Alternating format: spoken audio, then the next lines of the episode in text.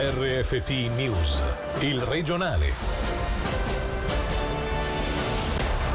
Buonasera dalla redazione. Parcheggi abusivi e campeggiatori fuori posto è il risvolto negativo del turismo in Valle Maggia con numerosi confederati che spesso rendono difficile la vita anche agli abitanti del posto. A confermarlo ai nostri, ai nostri microfoni è stato Aaron Piezzi. Il sindaco di Maggia, intervenuto in diretta questa mattina, ha parlato apertamente del problema a cui si aggiungono anche la mancanza di rispetto e l'arroganza, ma non solo da parte dei turisti. Sentiamolo. Noi il turismo lo vogliamo perché è un settore socio-economico molto importante. La situazione di equilibrio tra prevenzione e multe deve essere una sorta di linea guida che ci guida in queste settimane. La parola d'ordine deve essere anche il rispetto, perché noi lo chiediamo giornalmente ai nostri cittadini e questo rispetto lo chiediamo anche ai turisti. Oltre a questo rispetto ci deve essere il buon senso. Il fatto dei parcheggi è una problematica. Chi va la domenica a fare il bagno nel nostro splendido fiume Maggia da una qualche parte deve metterla l'auto e quindi se non è proprio proprio messa in posti in cui la sicurezza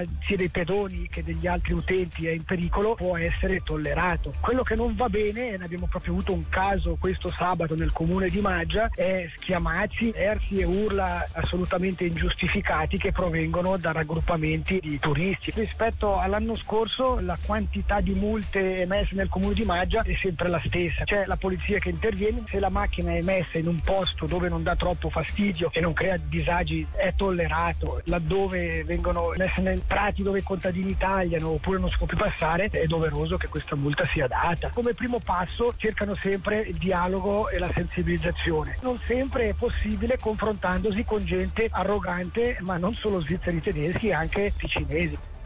Spesso ci si dimentica che però anche il camperista porta turismo, un tipo di vacanza che in questi ultimi mesi con lo scoppio del Covid ha attirato molte più persone del solito. Abbiamo quindi chiesto a Manuel Garbani, presidente dell'Associazione Camperisti Ticinesi, quali sono le difficoltà che vive un camperista quando viene in Ticino. Abbiamo campeggi, abbiamo aree di sosta, ma in Ticino il camperista non è ancora visto ovunque di buon occhio. Si pensa che porti magari sporcizia, faccia casino, ma diciamo che anche il camperista alla fine arriva, va a mangiare ai ristoranti, va a comprare qualcosa, bisognerebbe vedere più il camperista come turista e non come un peso. Ci sono altre nazioni, ad esempio prendiamo la Francia, dove i camperisti sono molto pendisti, ben voluti e, pieno di aree di sosta dove il camperista può andare, può riempire l'acqua, scaricare le, le acque grigie, gabinetti o così, c'è più possibilità. E adesso col Covid effettivamente c'è stato più interesse, c'è tanta richiesta di noleggiare camper. Noi vediamo come associazione nel giro di tre mesi abbiamo avuto il 10% di più di iscritti. Effettivamente come una casa di vacanza mobile che la sposti dove vuoi. Un agente della polizia esplode accidentalmente un colpo d'arma da fuoco durante un intervento in un appartamento a Molino Nuovo. Fortunatamente non si registrano feriti. Gaia Castelli. I fatti si sono verificati questa mattina alle 9.30 nell'ambito di un intervento in un appartamento di Molino Nuovo. Durante la fase di entrata nei locali uno degli agenti ha esploso accidentalmente un colpo d'arma da fuoco, arma che fortunatamente era puntata verso il basso e non contro persone o cose. Così nessuno è rimasto ferito. Il Ministero Pubblico ha effettuato i necessari accertamenti per comprendere l'esatta dinamica dei fatti. Procede spedito l'iter per integrare l'attività del cardiocentro nell'ente ospedaliero cantonale. Questa mattina a Bellinzona si è tenuto un incontro tra governo, EOC e una delegazione del cardiocentro per fare il punto della situazione. Sentiamo Angelo Chiello. La firma degli atti entro fine anno per integrare il cardiocentro nel circuito dell'EOC. E questo è l'auspicio del governo che oggi ha fatto il punto con i vertici delle strutture ospedaliere a quasi un anno dalla firma dell'accordo. Sottolineato il clima di collaborazione che sta portando a progressi progressi anche nel superamento di ostacoli di tipo giuridico, dato che si tratta di una prima in Ticino, le due delegazioni hanno espresso la volontà condivisa di creare le basi necessarie per orientare positivamente il futuro dell'Istituto Luganese che manterrà un'ampia autonomia gestionale e scientifica. Il Consiglio di Stato ha salutato positivamente i progressi nell'avanzamento del progetto illustrati stamattina a Palazzo delle Orsoline, ricordando che l'obiettivo è assicurare a lungo termine la qualità del sistema delle cure nel nostro cantone nell'interesse della collettività ticinese. music.